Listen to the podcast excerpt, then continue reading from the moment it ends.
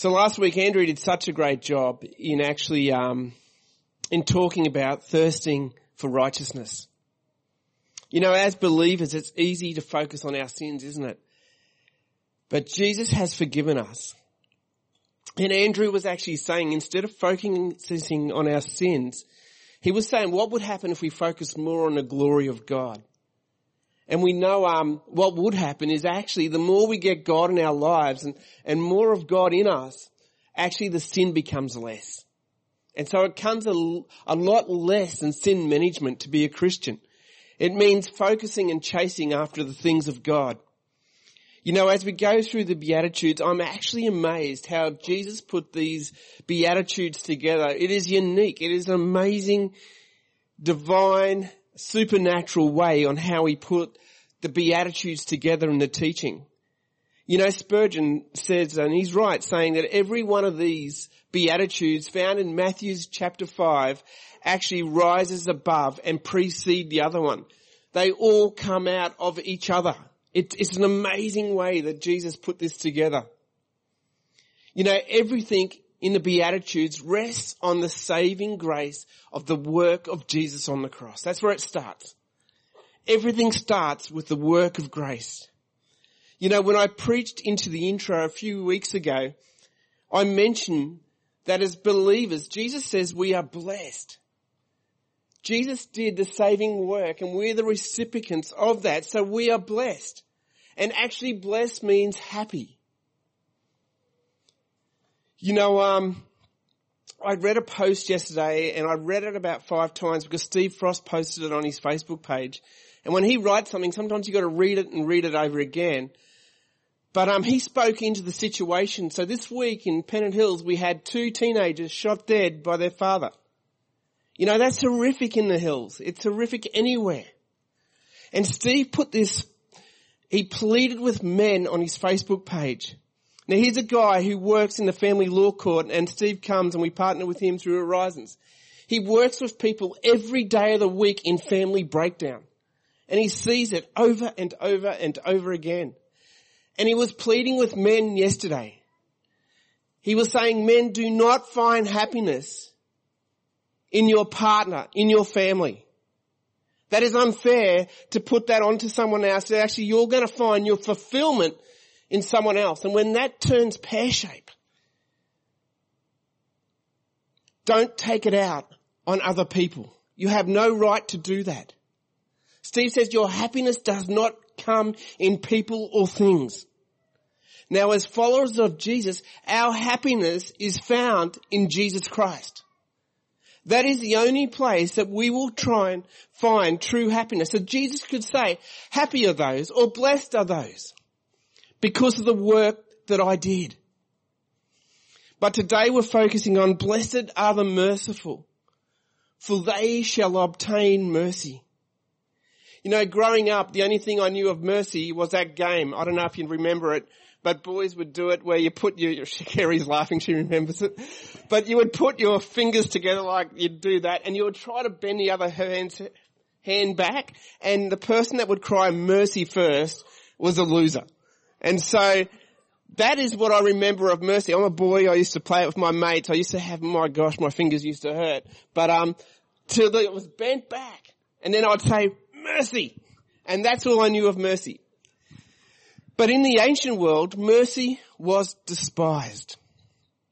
To the Greeks and Romans, mercy was a sign of weakness.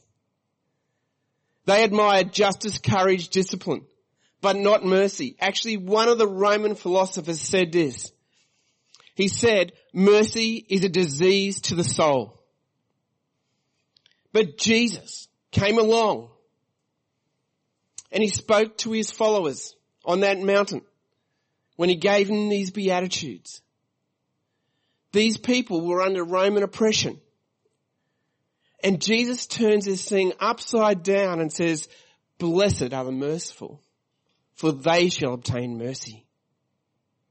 See, every time a follower of Jesus shows mercy, the kingdom of God, the reign of God breaks out on planet earth and in our hearts as followers of Jesus. You know, sometimes as followers of Jesus, we throw around the word mercy. It's a bit like that game where you, where you lock hands like that. It's interwoven with forgiveness, grace, kindness, all those kind of words that we just throw around as believers. However, today we're going to look at mercy. When Jesus said, blessed are the merciful, who did he have in mind? People he had followers of Jesus in his mind. So he had you and I, if you're a follower of Jesus, these Beatitudes are for us. We are the followers of him. What is mercy? Mercy is more than a feeling. Mercy begins with a simple recognition that someone is hurting around you. But seeing or feeling isn't mercy. Mercy actually is compelled from our heart to help someone with our actions. It is active compassion for those in need or distress. You know, a great example is found in the um, Good Samaritan. I'm sure if you went through Sunday school, you heard the story of the Good Samaritan. He was the one. People walked past. A priest walked past. They may have looked at a person that was in need, but it was the Good Samaritan who actually did something about it. He was moved by his feelings, his heart. He went over and he actually put his action into practice and took the man and put him up in a motel and looked after, he was looked after. He was moved to action. You know, around the center I see heaps of acts of mercy. Friday, for instance, was just another act of mercy through one of our ministries, the Men's Shed. The men there were serving the boys who don't like school. For some reason, they just don't fit into the schooling model in Western Sydney. The Men's Shed here at Dural has a team of men who actually see and are moved by compassion to actually do something about that problem. Because the next stage in a lot of those young men's life is most like prison if they do not change. But the men of our church are moved by compassion to do something about that. And they give these guys a hope in teaching them a little skill in welding or woodwork. And out of that, some of those boys' lives have been changed where they actually go on and take up apprentices or they go back into schooling. You know, as a church, I see these, these acts of mercy on a regular basis. You know, mercy is different from grace. Grace deals with the sin. That's what Jesus did on the cross. Mercy deals with the pain, the misery and distress that result from sin. You know, after reflecting on Andrew's message this week, mercy comes from God. It is the overflow of seeking more of God's glory in our lives. The more we seek the glory of God, it overflows, it bounces out, it oozes out of us into others. We reflect God to others. Why? God is a merciful God. Mercy comes from God. Throughout scripture we see that, that God is actually ascribed as merciful. In Exodus 34 verse 6, when God proclaims his name to Moses, he passes in front of Moses and says, the Lord gracious and merciful, slow to anger and abounding in love. So the painting that Jesus is painting in these Beatitudes of people who follow him, he's actually using the attributes as the brushstroke of followers of Jesus of what God really is. Mercy is at the heart of who God is. In Ephesians 2 4, Paul says this, but because of his great love for us, God who was rich, I love that, God is rich in mercy. He made us alive with Christ even when we were dead in our transgressions. It was by grace you have been saved. And God raised us up with Christ and seated us with him in the heavenly realms in Christ Jesus, in order that in the coming ages he might show the incomparable riches of his grace expressed in his what? His kindness to us in Christ. In Titus, it is because of God's mercy that we are saved. He saved us according to his own mercy. The mercy of God is best illustrated for us in the cross of Jesus Christ. It was in the cross that we didn't get what we deserved. Mercy is not getting what we deserved. God through Jesus Christ stepped in and paid the price for you and I. Jesus said it like this in Matthew 18. He used an illustration. The kingdom of heaven is like a king who wanted to settle the accounts with his servants. As he began a settlement, a man who owed him 10,000 bags of gold came forward. This man was unable, so I'm not going word from word out of scripture, but i will give you the story. It's very close. this man was not able to pay Jesus back, the king back. The master ordered that he and his wife, that they would sell everything to repay the debt. At this, the servant fell on his knees. He said, be patient with me. He begged and I will repay back everything. The servant's master took pity on him. He cancelled the debt and let him go. He cancelled the debt. People, that is the story of what Jesus did for you and I. God is a God of mercy. What is the opposite of mercy? The opposite of mercy is judgment. See, without the flow from God of mercy in us, we become judgmental. James 2 verse 13, because judgment without mercy will be shown to anyone who has not been merciful. Romans 14, 10 to 12. You then, why do you judge your brother or sister? This is talking to believers. Or why do you treat them with contempt? This is how the world works. It is not the way of the kingdom of God. You know, do we ever look at people and hold them to a higher standard of ourselves? Jesus said there is no condemnation to those in Christ Jesus. There is no place for self-righteousness in the kingdom of God. That is religion. You know, in 1 Peter 1 3 it says, Praise be to God and the Father of our Lord Jesus Christ. In His great mercy, He has given us new birth into a living hope through the resurrection of Jesus Christ from the dead and an inheritance that can never perish, spoil or fade. God is so merciful. He gives us eternal hope that will never spoil or perish. See, when I remind myself of the mercy that Christ showed me, it changes the way I look at people. I can no longer hold a grudge if I truly get the mercy that God showed to me through Jesus Christ. I did not deserve that. God did that out of His goodness. So if I'm a follower of Jesus, I can no longer hold a grudge against anyone. Why? God forgave me, and if God forgave me and I'm now a follower of Jesus Christ, I can no longer hold grudges against anyone.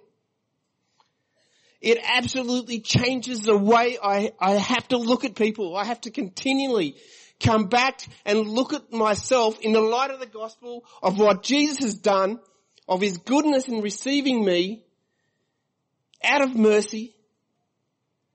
And then it changes my actions, my words, everything changes. Later on in the Sermon on the Mount, Jesus says, do not judge. Or he's talking to believers here, people. Do not judge or you will be judged. For in the same way you judge others, you will be judged. And with the measure you use it, it will be measured to you. These are harsh words by Jesus. There is no place for judgment in the church. There is no place for it. Jesus, through the work of Jesus, the judge declared on the cross that you and I are no longer guilty. That is the only judge of this world. It was God. And through the work of Jesus, He declared that we are no longer guilty, that we are free.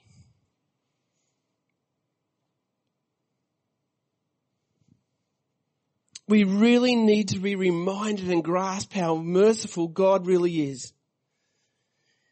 You know, many people are scared to approach God.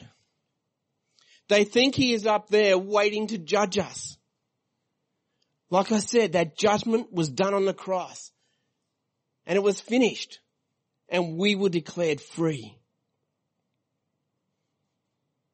You know, if you're like me, we're, we're often harder on ourselves with this. You and I are children of God because of the mercy of God. The more we thirst for God, God supernaturally makes us a people of mercy. In Hebrews 4:16 it says this, let us then approach the throne of grace with confidence so that we may receive mercy. Because of what Jesus has done in dealing with our sin, you and I have a confidence now to approach the throne of God.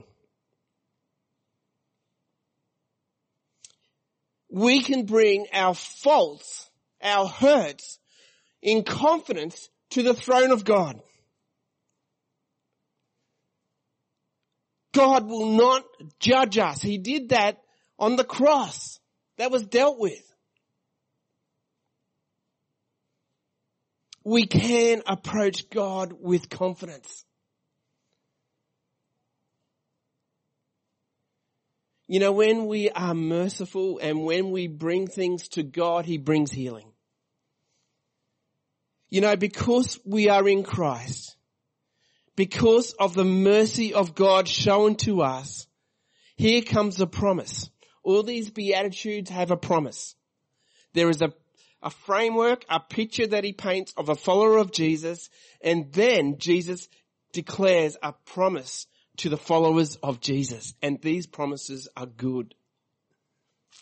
So the promise is this, is that when we are merciful, blessed are the merciful, the promise is that you and I as followers of Jesus will obtain mercy.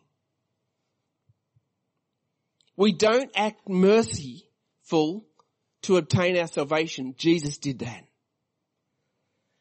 I'm going to close with some stories, very practical stories of how I have received mercy from God.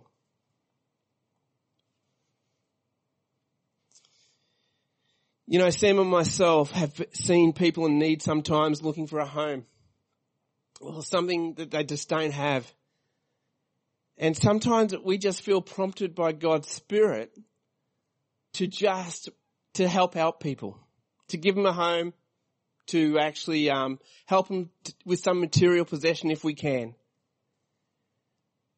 You know, we don't do that to get anything in return. We just do that because we have compassion given by God. The outcome of that is that we have experienced deep satisfaction and mercy and more compassion from God. A few years ago we took in Micah, one of the Solomon Island boys. He was only a young lad when he came across. That was years ago. And we had him in our home for three months and um, and I think Stanley was with him too, so Stanley's here too. It's fantastic to still have contact with these men now. You know, last year when I had the privilege of going and spending some time with Seru in the Solomon Islands, Micah was in a national, um, he's a very talented young man and uh, you often see his face up on the billboards with Elliot in Honiara. But he was in a national camp for the outdoor team and I, and I just didn't think I'd get to see him because he was, he was in camp training for the, um, for the Solomon Islands outdoor team. But I turned around one day, I was down at the um, multi-purpose um, store, um, hall which is the only futsal court these guys have, and it's small and it's tacky, and it, um, one day God is going to give these guys a court. I just know that's going to happen. But I turned around, and who was there, smiling with a huge smile on his face, was Micah. He came down to see me, and you know, at that moment, I was just filled with compassion and love again. You know, I had no idea as I was about to board the plane to come back to um, Australia. Micah's parents turned up at the airport. I had never met Micah's parents ever. They came to the airport to see me off. They gave me a necklace and Sam, who wasn't there, they presented me with a necklace. I was just humbled. I had to bow down and they put this necklace over me and they said, thank you so much for looking after our boy. Continue to pray for him. That melted my heart. Oh, we didn't take Micah in to be presented by a necklace. God took me by a complete surprise at the airport. I was filled with mercy. You know, merciful people are forgiving people. Paul says this, be kind to one another. Tender hearted. Again, it's all about the heart. The tender, the soft heart. So important as followers of Jesus, we keep a soft heart. Forgiving one another. As God in Christ forgave you. That's from Ephesians. Later on in the Sermon on the Mount, Christ says, forgive others as I have forgiven you. See, if we cannot forgive as followers of Jesus, something has blocked the inflow of mercy in our lives. Remember, as followers of Jesus, we have been forgiven through the work of Jesus Christ.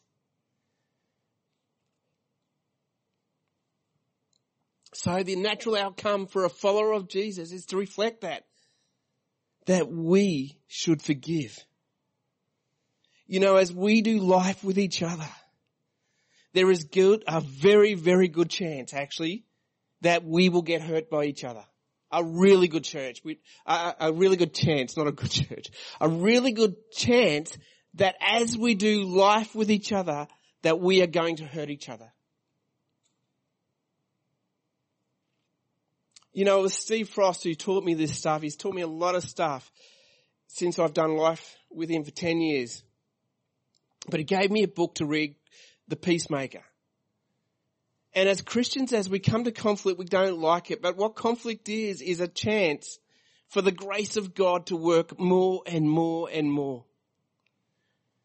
See, conflict actually sharpens us up. But it's a chance for us to experience more of God's love and grace towards each other. Look at Joseph in the scriptures, his brothers wronged him. Now Joseph had a choice. Joseph could have rode his brothers off and he could have come so critical and angry at his brothers. And that would have been okay. Naturally, that's okay. That would have been okay.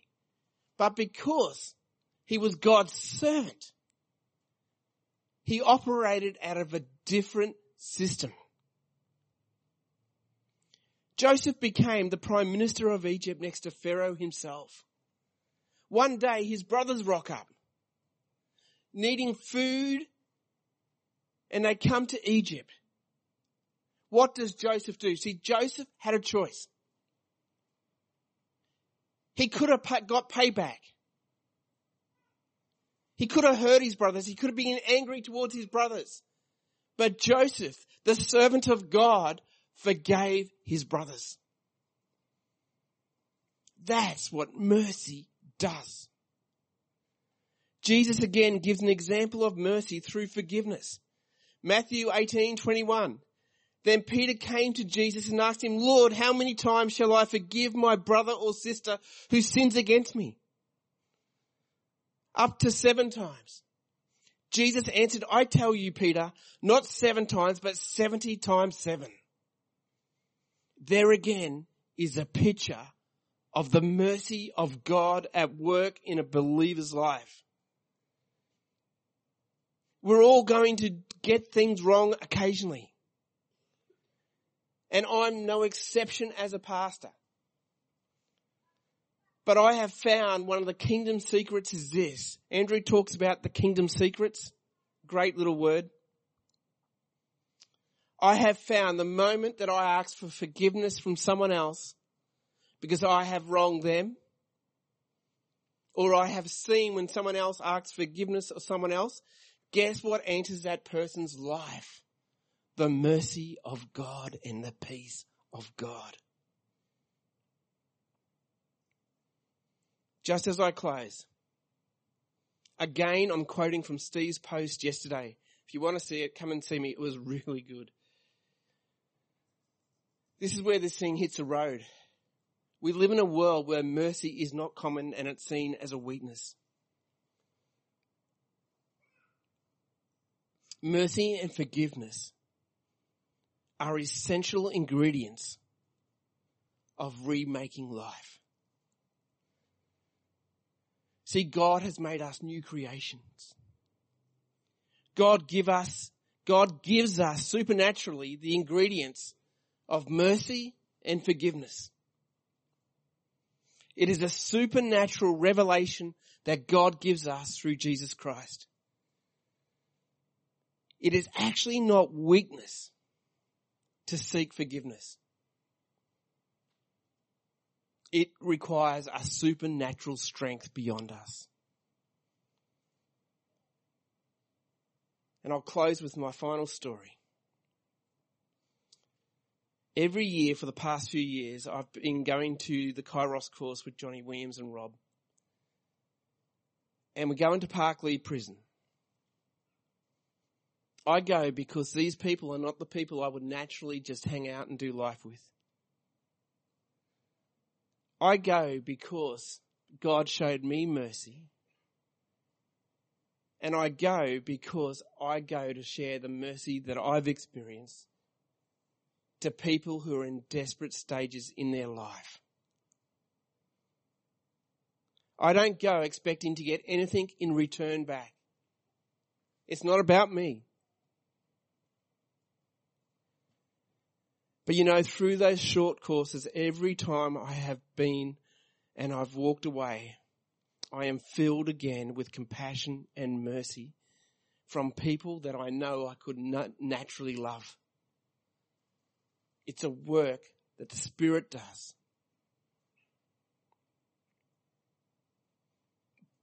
But I go and I want to go back because I experience more of God. You know, this year we have five men from our church and that's going to be awesome. But I know that they're all going to experience the mercy of God. You know, as I close, I want to ask,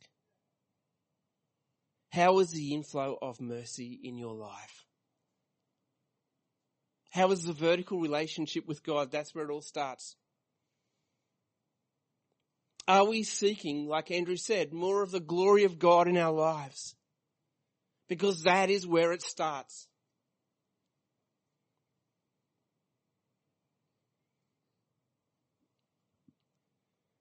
Secondly, let's have the confidence to approach the throne of grace and receive the mercy that God has for you and I. Let me pray. Father God, as we go through these um, Beatitudes, God, they are expressing the attributes of God Himself. Father God, we come first this morning to say thank you for the mercy that Jesus Christ, you, you offered your son to take our place. God, we all should have been on that cross. But God, you were moved with mercy on upon mankind. And first of all, God, we come this morning with grateful and thankful hearts that you showed mercy towards each and every one of us.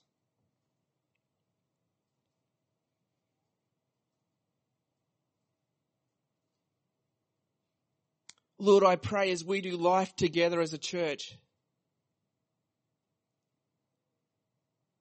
Lord, that we will always remember the mercy that you showed to us as we deal with each other, as we run bump shoulders with each other.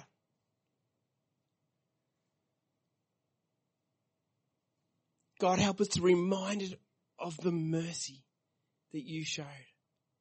Because God, that changes the way we do life with each other.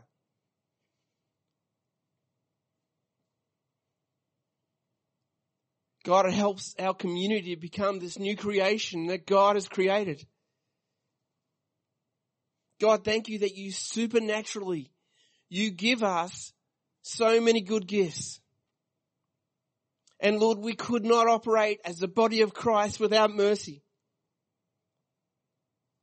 Father God, I pray that we will become a merciful people.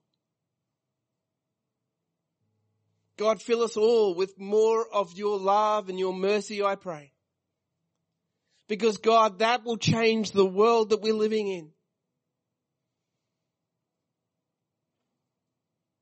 So Father, this morning, put your heart of mercy in each and every one of us, I pray in your name. And may we openly receive it. In the name of Jesus, I pray. Amen. Thanks, Dan.